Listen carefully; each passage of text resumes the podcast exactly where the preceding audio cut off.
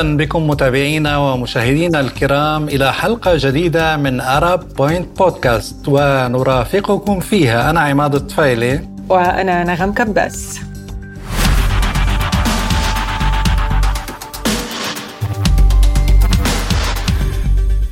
منذ اكتشاف القمح وتحويله أصلا غذائيا غدا مرادفا للحياة وبات فقدانه رمزا للجوع والناظر إلى كيفية تكريم الأديان للخبز والقمح وإلى كونهما المادة الأكثر خصوبة التي أمدت العقل البشري في رحلته الباحثة عن العدالة الاجتماعية بالأفكار والفن والأدب من شأنه أن يسأل أي سياسة يتحدث عنها السياسيون حين تفقد الشعوب لقمة الخبز؟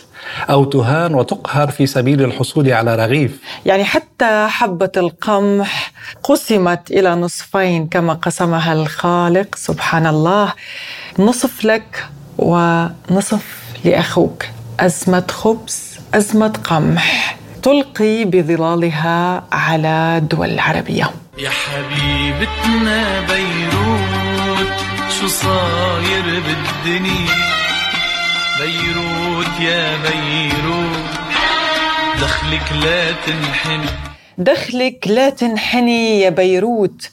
بيروت التي كانت تلقب بباريس الشرق أو سويسرا لما كانت تتمتع به من استقرار، اليوم تعاني من أزمات اقتصادية كثيرة، أهمها حاليا أزمة الخبز. طوابير من الناس للحصول على رغيف. الذلال للأشخاص وأيضا مشاجرات وقتال على الأفران وهجوم على أصحاب الأفران. من المسؤول عن هذه الأزمة؟ لكن يا نغم حاليا يعني الأمور تحسنت فيما يخص هذه الأزمة. يعني في حلحله للأمور إن شاء الله. ويعني يبدو إنه في شوية مبالغة عندك. بنشوف رأي المواطنين يعني. شو حكوا لنا فلنسمع شو عم يحكوا. أزمة الخبز؟ أكيد أنا كنت هون. كان يعني زحمة على الأفران كليتها بس مش أكثر من هيك. كان في شوية صعوبة لنوصل لنوصل رائقه ربطة خبز. وتعذبنا كثير وهلأ إن شاء الله اليوم انفرجت. كثر خير الله يعني. الله يهدي الوضع. كم ربطة خبز بدك بدي ثلاث ربطات بشكل يومي. كنا نحصل على على ربطة واحدة. بطلع على الروح. ونشتري الثاني من السوق السوداء. 15 18 17 20 حسب أيام 25000 اشترينا الربطه يعني حسب الوضع اللي عم يبيع الخبز. مين بيتحمل المسؤوليه؟ بدك تسأل آه، أصحاب المسؤولية مش لإلي. أنت كمواطن لمين بتحمل المسؤوليه؟ يعني لمين؟ لوزير التموين. هيدي هو المفروض يتحمل مسؤولية العالم هيدي كلها والطحين والأزمة هيدي. بس الأزمة كنت لما إجي بدي ساعة ساعتين. هلأ ما بعرف شو عم بيصير. هلا فتت ظهرت اخذت خبز بس بالأول يعني مثل ما بقول واحد بدك تعمل بوكس بدك تخاني لحتى تاخذ ربطة خبز. شو كان شعورك لما تيجي تلاقي هون مليانة مليانة يا شو بكون إنسان فهمت عليه ما جل يعني ما قلنا إحنا عارفين شو عم بيصير. واحد بده ياخذ ربطة خبز ليجي بده ساعتين لينزل وليتبهدل. وما بعرف شو يعني شو شعور الواحد؟ أكثر من هيك زل وأكثر من هيك بهدلة ما عم بيصير.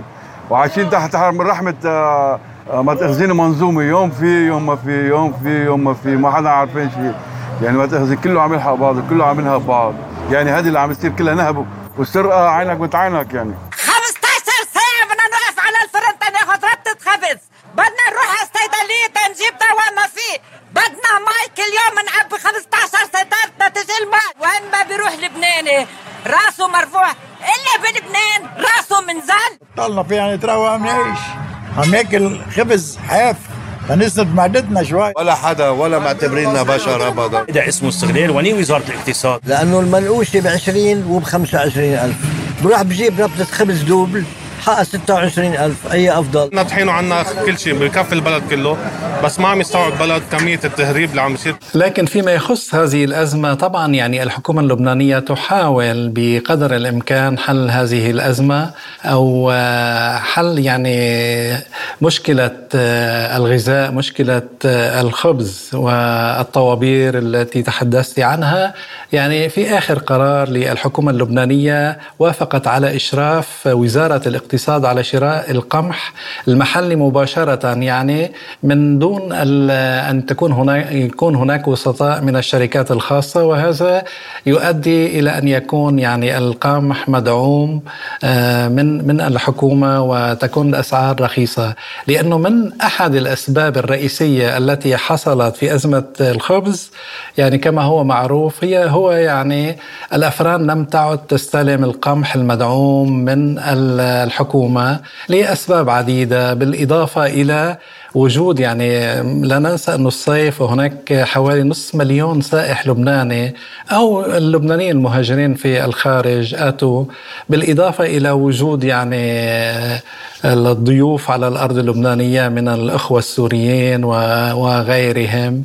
يعني كل هذه المشاكل أدت إلى أزمة آه، الغذاء أزمة الخبز. لكن يعني آه، هناك آه، حلول لهذه في في الطريق. طيب ماذا يا عماد عن ناقلات الحبوب؟ تقول هناك حلول في الطريق. في الطريق بواخر قمح بس ما وصلت للبنان.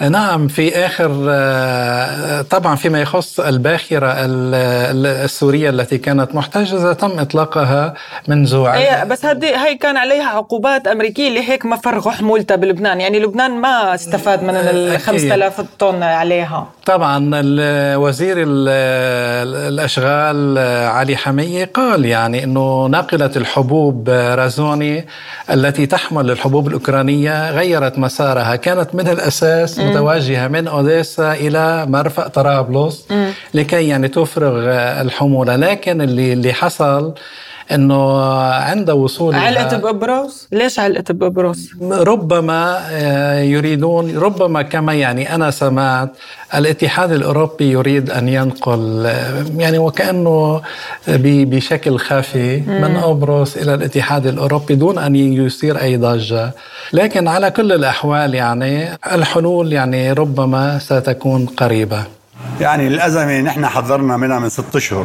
لما تفاقمت الأمور كتير صاروا يزتوا التهم بغير محلها وكانت مبينة الأزمة منين؟ يعطوا بونات للأفران ويروحوا الأفران على المطاحن ما يسلمون حصصهم يقولوا ما عنا طحين. لما ألفوا لجنة من القوى الأمنية وحطت إيدها على الموضوع صار الفرن عم ياخذ حصته كاملة. صار الفرن عم ياخذ حصته كاملة وعم يخبزها. فهذه التهم كانت تنطلق على الأفران هذا تجني. إذا كان في شيء فران أو اثنين ثلاثة أربعة زعران فليحاسبوا. بس المهم نحاسب اللي افتعل الأزمة. اللي افتعل الأزمة نحن عم نتمنى على القضاء يحط إيده على الموضوع ويحاسب من الكبير للصغير. مين هو اللي عمل الأزمة؟ صار في ذل للناس وفي ذل لأصحاب الأفران. الاثنين وهذه خلقت مشاكل. وهذه المشاكل يعني كانت راح راح تؤدي للقتل ببعض الأفران. نتمنى ما نرجع. وهلا بنتمنى القرض ال 150 مليون دولار يمشي ونقطع ست سبعة أشهر بدون أزمة. ومنطمن الناس على جميع الأراضي اللبنانية. الأفران كلها عم تعمل وكل شيء مريح والناس عم تفوت تاخذ خبزاتها وقد ما بدها وكل شيء ماشي. بنتأمل إنه تكفي المسألة. بس برجع بكرر وبقول القضاء اللي نحن بنعرفه النزيه يحط إيده على الموضوع ويحاسب من سبب الأزمة، هذا اللي بنتمنى عليهم، مفروض. يعني ما بش ما بشرونا من بعد ست سبعة اشهر في رفع دعم، بس يخلص هذا القرض في رفع دعم. قديش ممكن تصير ما فينا نحكي، ما فينا نقول قديش، لأنه ما بنعرف بعد ست سبعة اشهر شو فيه.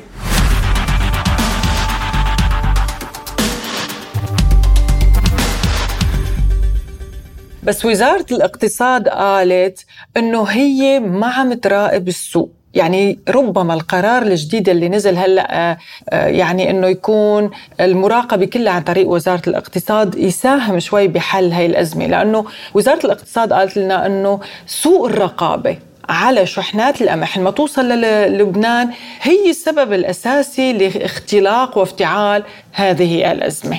لا ننسى أنه الشركات الخاصة الكارتيلات الخاصة التي تستورد القمح يعني ليست الحكومة إنما هذه الشركات الخاصة والتي آه، تحتكر هذه المادة وتبيع كما تريد. آه، من هنا يعني تبدأ المشكلة الرئيسية في عملية رفع الأسعار خصوصا إذا كان هناك يعني الدولار الجمركي إذا كان مرتفع. يعني تؤدي إلى تداعيات كثيرة في هذه المشكلة. أنا كنت واضح وصريح كتير بهذا الموضوع وأنا حكيت دايما بوقائع وتفاصيل. نحن قلنا وأنا بدي أعتب على الكلام اللي أنت قلته ببداية سؤالك لما قلت لي أنه خلال 24 ساعة تغيرت المعطيات على الأرض.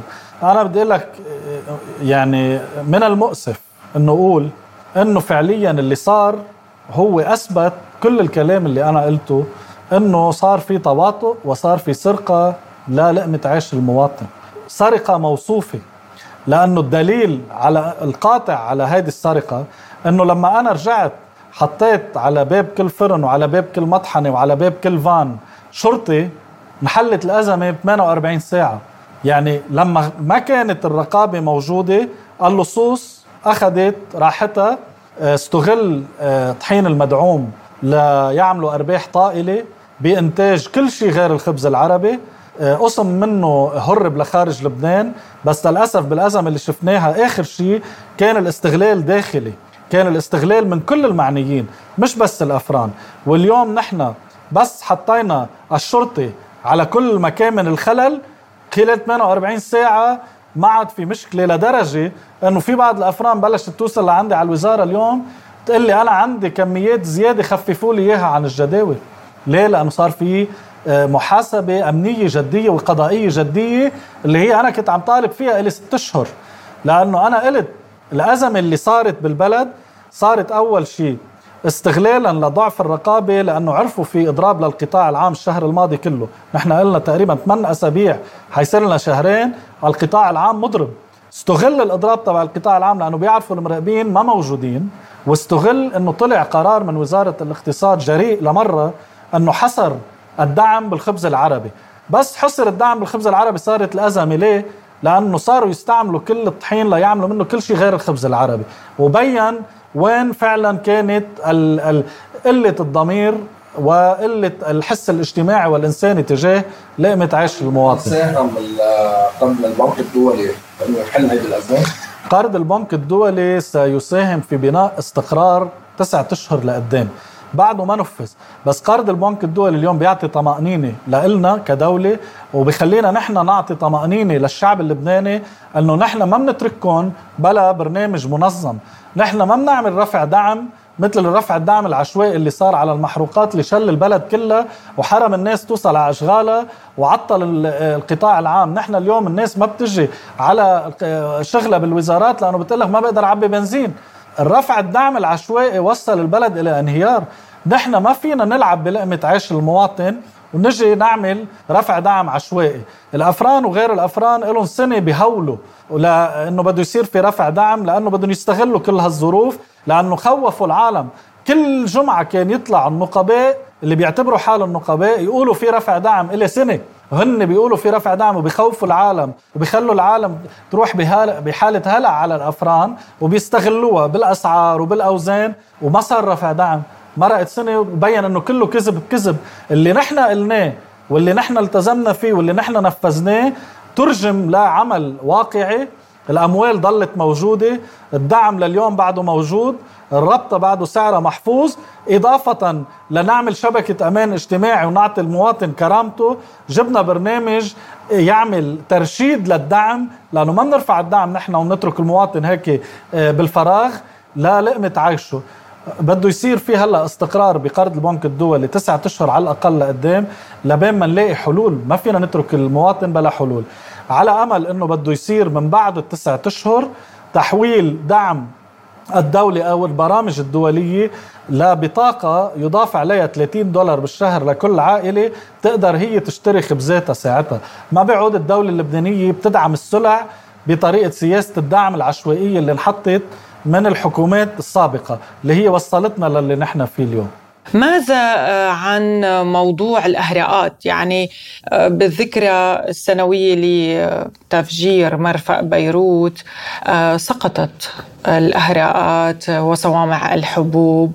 ما الحلول؟ هل هي أحد الأسباب؟ عدم إمكانية تخزين الحبوب يا عماد في الأهراءات هلا فيما يخص الاهراءات هي منذ يعني أن حصل الانفجار في 4 آب آه، في من سنتين يعني آه، طبعا هي غير صالحة لأن تستخدم للتخزين. أكيد يعني وين عم تخزنوا قمحكم؟ ال- القمح يتم تخزينه في مخازن للشركات الخاصة آه، مرفأ طرابلس. يعني هناك إمكانيات متواضعة ولكن هناك.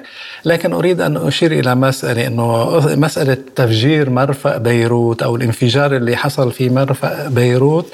وكان يعني منذ عدة أيام الذكرى الثانية لهذه الكارثة التي حلت بلبنان والتي أدت إلى مقتل 200 شخص. وجرح 6500 يعني آه، وخسائر مادية كبيرة جدا تفوق السبعة مليار دولار. يعني كل هذه الأمور ساهمت إلى جانب يعني كانت جائحة الكورونا في آه، إنه- انهيار الاقتصاد اللبناني الذي وصل إلى هذه المسألة.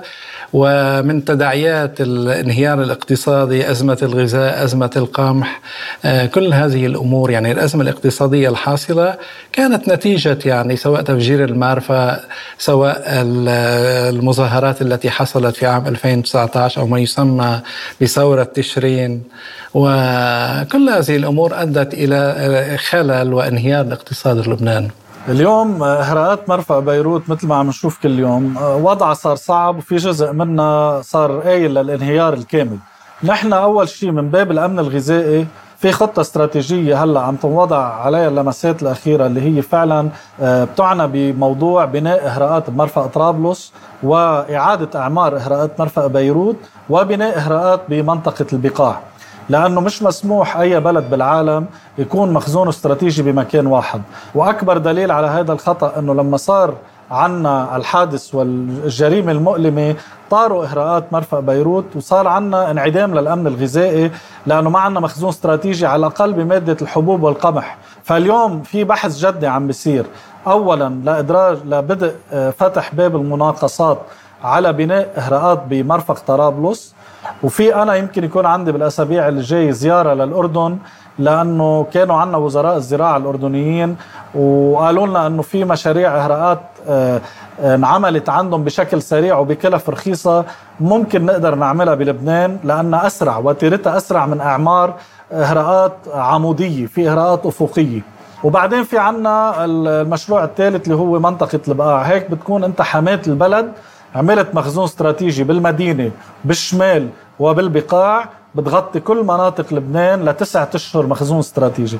هيدا الحل المستدام فعلا للإهراءات لحتى تحافظ على الأمن الغذائي وما تضل عايش تحت رحمة تداعيات أزمات أو انقطاع بالموانئ أو تسكير لمج- للمجاري البحرية وغيره.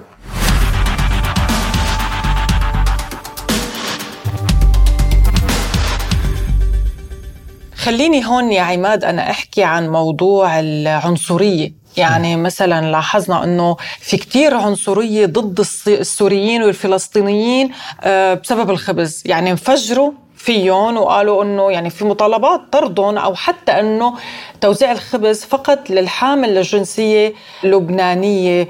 ما مفهوم. أنتم كم كم فلسطيني وسوري عندكم بلبنان؟ اولا أنا ما بتفق معك إنه هناك عنصرية وكأنه يعني هناك حملات منظمة. لا ابدا. هلأ صارت آه، أمور فردية. okay بتصير يعني شغلة عادية. ممكن بذكر بزحلي صارت صاروا ي- ضربوهم على الافران صاروا يفتشوا الهويات تبع اللي واقفين بالطوابير. على الخبز وغيره. هلا صارت بتكون يعني نوع من الحماس مناطق مناطق. لكن لا ننسى بأنه بلبنان يعني بلد صغير مساحته صغيرة إمكانياته محدودة. هناك آه، يعني رسميا حوالي المليون نازح سوري آه، عمليا مليون ونص. وهلأ بالنسبة للفلسطينيين فلسطين. موجودين من آه، 70 سنة يعني مش من هلأ. إيه بس إنه هلأ. الأزمة. يعني يعني مليونين فينا نعتبر مليونين آه، بين سوري وفلسطيني نعم. هيك شيء يعني طيب ممكن. طيب إذا مليونين لنعتبر إنه آه، كل يوم بدهم الفرد الواحد رغيف خبز يعني لنعتبر هذا ال minimum إنه كل فرد سوري أو فلسطيني بده رغيف خبز باليوم مليونين يعني مليونين رغيف يوميا بيروح للسوري والفلسطيني معقولة آه، توفير هالمليونين هن بيحلوا الأزمة والمشكلة؟ لا هلا كما قلت فيما يخص تعامل الناس تعاطي الناس مع النازحين آه، مش كل ما فينا نقول بشكل جماعي ما فينا نعمم مم. يعني ربما بعض الناس آه، من زعلهم من إنه على فكرة بدي أعطيك معلومة آه، وللمشاهدين كمان. إنه اللبنانية بالسنوات الأخيرة مو بس بالسنوات الأخيرة طول عمرهم بياخدوا خبزهم الشام، ولحمهم. وخضرهم. إنه خضرواتهم من الشام ليش؟ لأنه أرخص. يعني هن بيطرقوا مشوار من لبنان. وبأزمة الخبز على فكرة راحوا على سوريا. يعني على الشام آه، جابوا الخبز تبعهم لأنه صار في نقص بلبنان هلا انت عم تحكي بيسندوا بعض. شغلة إنه عم يروحوا ويرجعوا بس مش عم يضلوا قاعدين بالشام. وعم يشكلوا يعني عبء على الاقتصاد وغيره. مم. يعني طبعا هن مرحب فيهم من صار لهم كذا سنة. يعني ما حدا عم يقول إنه ضدهم لكن بالنهاية لازم يرجعوا على بلادهم ولازم يتأمن لهم ظروف. يعني الأمم المتحدة بدل ما تأمن لهم تعطيهم يعني أموال ليضلوا بلبنان؟ لا لا أفضل يرجعوا على بلدهم وتعطيهم هونيك الأموال. هيك اللي عم يعني وزارة المهجرين عم تحاول تظبط الأمور الحكومة اللبنانية عم تحاول يعني بهالمسعى هي وهيك بتنحل مسألة النازحين وبتنحل المشاكل الاقتصادية للبنان. يعني طبعا ما هن السبب الرئيسي لكن بيلعبوا دور في ال- انهيار الاقتصاد اللبناني كمان. على شتى المسيرة إحنا بدنا نطالب البلدية بفك المخيمات. بالمي بالخبز بكل شيء مشاركينا وبياخدين منا نص البلد. بتشيلوا لي الفلسطيني والسورية من أرضي وبتخلوا ال 10452 كيلومتر كيلومتر مربع ل- لبنانية بيور ما في عليهم هلأ ما بقى عندنا شيء متقاسمه معكم؟ غير الهجرة لأنه مش لايقة الشعب اللبناني يهاجروا تبقوا لحالكم هون.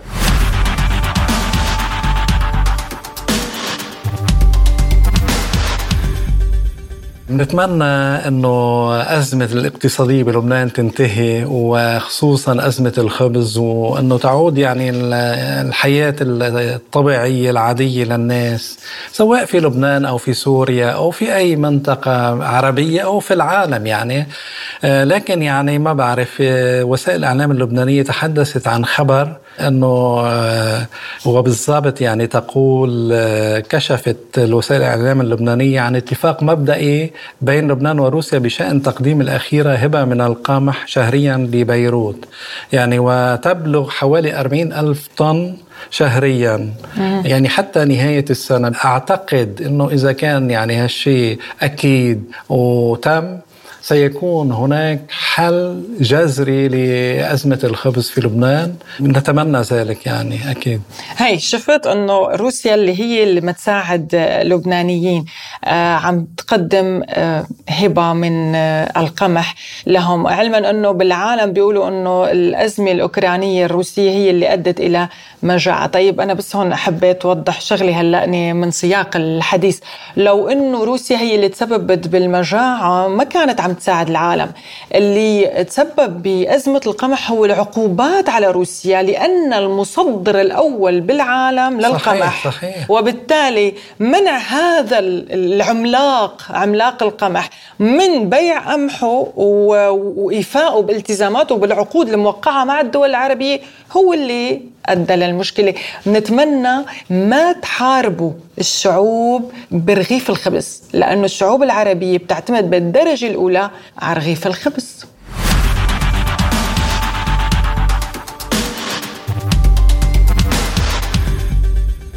بهذا نختم وإياكم مشاهدينا حلقة اليوم من أرب بوينت بودكاست قدمناها لكم. أنا نغم كباس. وأنا عماد طفيلي وكنا سعيدين جدا معكم في هذه الحلقة. تابعونا على فيسبوك يوتيوب بودكاست وإلى اللقاء في حلقة مقبلة. إلى اللقاء.